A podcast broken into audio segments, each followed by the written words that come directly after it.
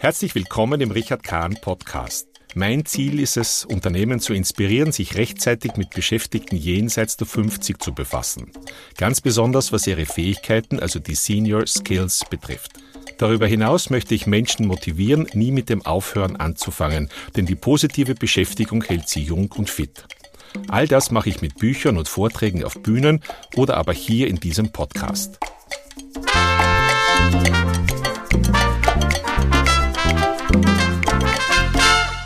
Es ist wohl eher eine Ausnahme, aber heute werde ich das Interview auf Englisch halten. Ich habe einen wunderbaren Gast aus Australien, nämlich Ross Moriarty. A warm welcome for my guest today. It is a special pleasure to welcome you here in Austria. We know Ross and her husband John since many, many years. A wonderful arrangement called Home Exchange brought us together. Originally, Ros, John, and their family stayed in our house in Graz, while we lived in theirs in Sydney. But later on, we've made good friends, and since that, we've been visiting each other. Glad that you are back in Austria. Welcome, Ros. Thank you very much, Hadi. Ros Moriarty was born in Tasmania, an island in the south of Australia, and she's a business owner, social investor, and author. Her major interests are indigenous questions and strategies, the more as, as, her husband John's mother was an Aborigine. Other than that, she's a member of all sorts of important councils and boards and earned tons of honors all over the world. This list is endless, and I lost track by studying it. So, Ros, could you please tell us in one or two sentences the most important pillars of your business in social activities? Thanks, Hadi. Uh, look, we've just clocked up 40 years. So 40 years in business. Oh, you started with 10. Sorry. you started with the age of 10. Thank you for that. this will be a great interview on that basis. So 40 years really of an Indigenous design business that has a charter to change the way Australians view our design traditions. Traditionally, our designers always look to America or to Europe for their inspiration, but our purpose was to say we have such incredible inspiration right here in our own country from an ancient culture that, you know, we are, we, we would like to draw on that. I remember the two airplanes, Boeing 747s, I think, which had that indigenous originally design on that. Do we have any, any connection to that? So there are designs. Very exciting because it happened 10 years into our business. And it was very difficult to establish a business like ours because there wasn't a lot of interest in anything Indigenous back in the early 18, not 1800s, sometimes feels like it, but back in the early 1980s when we really had to carve out not just our own offer of what we would be as a design company, but also a market because the market really wasn't there for us. What is your particular social business? We have a foundation which is called Moriarty Foundation. It has been running for 11 years now. And as a business back 40 years ago and in the time since, we've always had a view of offering pro bono services where we could, so where we could assist. But 11 years ago, we decided to formalise that into a registered Australian charity that delivers early years learning in remote regions and rural communities to Indigenous children, be aged between babies and five year olds, and also football, which was John's sport. Um, he was the first Aboriginal footballer to be selected for Australia. And so between the ages of 6 and 18, we train around 2,000 young Indigenous kids between those ages a week in three states of Australia in 23 public schools. So that's the social arm of the business. Besides that, you're writing books as well, do you? I do get a chance to write books because I have teams who do their jobs very well. And 40 years in, you know, I have some time to, to write non-fiction, uh, write some children's books, and also working on a couple of novels. Lovely. As you're not only an employer of about 100 staff, as I remember you yourself, are a bit beyond 50, as we have heard, the age which at this moment interests me a lot in the view of the situation of this particular working class.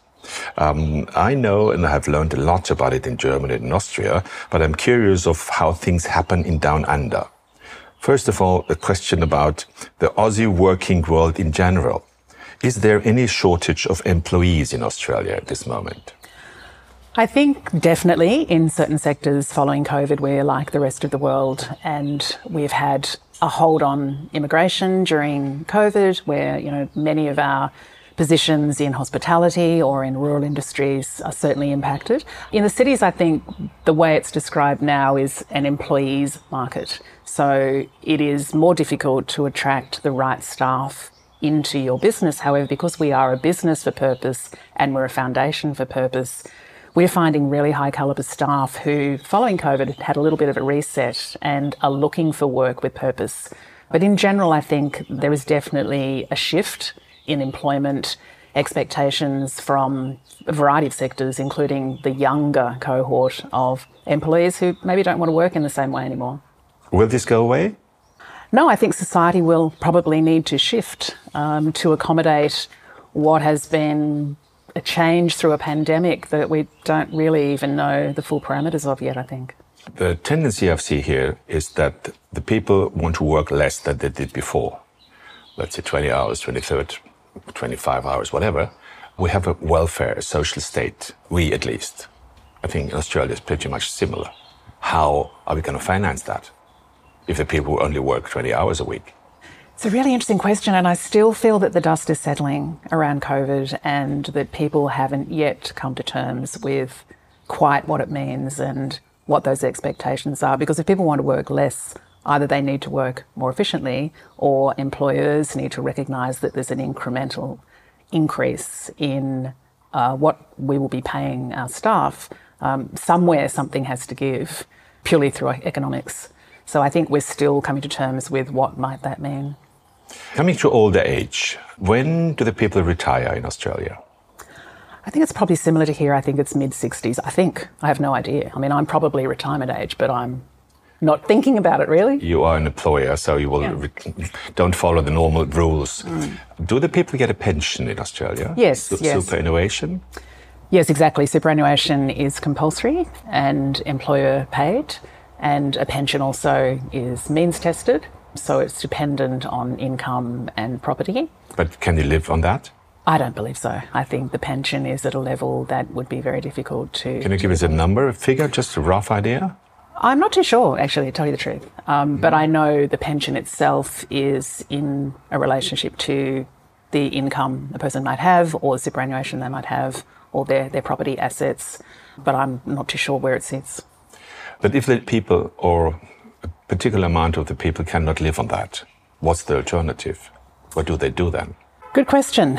Um, you know, I think there is good aged care in Australia to the point that aged care is working in a general sense around the world. It's not, you know, there are many issues around it. There are commissions into its quality. There are commissions into how families relate to placing older people in institutions and, you know, whether people are really being properly cared for, regardless, you know, even above and beyond whether people are emotionally, intellectually stimulated or whether it's a good place to be. But there are just some structural things around how we cater to the aging process. But they're very, very basic and, and not very comfortable. I think it depends on expectations. My mother, for instance, was in a retirement village for some years where she was quite independent and but there was the possibility for her to move into a care situation if she wished and she loved it. I mean I looked at it and thought that's probably not for me. But probably that was not cheap. That was not cheap, but there was a system where she could sell her home and place that into this aged care system, and then that would be refunded into her estate. So there are some safeguards and some safety nets. But if you don't have a house, if you don't have a home, Exactly, and there do are many, people, many people work. Do the people work beyond that point of retirement? I think many people do. I don't know the statistics, but I feel that on a number of councils, boards, commissions, various things I do outside the business, the median age isn't 30, it isn't 40, it isn't even 50. You know, there's a recognition that into 60s and late 60s, there's a well of knowledge and expertise, and I think also a comfort with sharing knowledge. You know, I find there's a lot of generosity in those late 60s years where there's nothing much, you don't need to prove a whole lot more anymore. And I think we, older people, we know everything and we want to share that. what do you think the employees or the, the, the, people in the working class 50, 50 plus need most in their jobs today? I'll probably answer that in another way and talk first about what employers need them to do because that then reflects in what the opportunities are for them. So I think a 50s plus employee needs to really understand accountability. So, what is personal accountability and what is team responsibility? Because by 50s and even earlier, you want people to have a real sense of leadership, not just management which means they need to really take accountability. So if they can take accountability for solutions and outcomes and not simply pushing around a management system, then what they need is opportunity, I think. They need opportunity to lead, to shine, to be acknowledged, to be valued, to be rewarded. Um, so to me, that's the value of having that kind of expertise in a, in a staff team. Isn't there a growing problem between the working staff, the younger ones, which sort of the Generation Z or which comes into labor today, and uh, the older ones. If you were looking personnel and you were the HR person, there comes a young person says, well, I might consider working for you. Uh, but I want to have 3,000 euros a month and I'm not working more than four days. I want to have an electric car.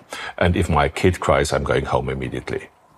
And they are the older people, let's say 50 plus, who say, I have three and a half thousand. I've been working for 30 years, or 30 plus years. I have no electric car. And if my kid cries, of course, I, I see that somebody else takes care of it. I don't have kids normally at that age maybe grandchildren. But isn't there a sort of a disbalance now, which is extremely difficult for employers to deal with? I think you need to have a lot of awareness, and your HR department needs to have a lot of awareness around how this works because the load needs to be shared. So if you have an employee who is in that older bracket who doesn't necessarily have the day to day child needs or family obligations in the sense that they had when they were younger and probably didn't have the sort of support that employees now have in, in that sector, you need to make sure they're not penalised by working harder and harder so that you can offer this flexibility that is now an expectation. it, it is a demand from the younger cohort. But I think if, um, in our experience anyway, if we take a view of flexibility and if we do provide that support, there's also a pragmatic expectation that the returns to the business will be manageable because it's always that nexus and that balance between what does the business need, what do our various employees need, uh, you know, whether it is about childcare or it is about someone who has difficult mental health issues and needs support for a year or more, or it is about an older employee who has more different caring responsibilities, caring for older, sicker parents, for instance. So I think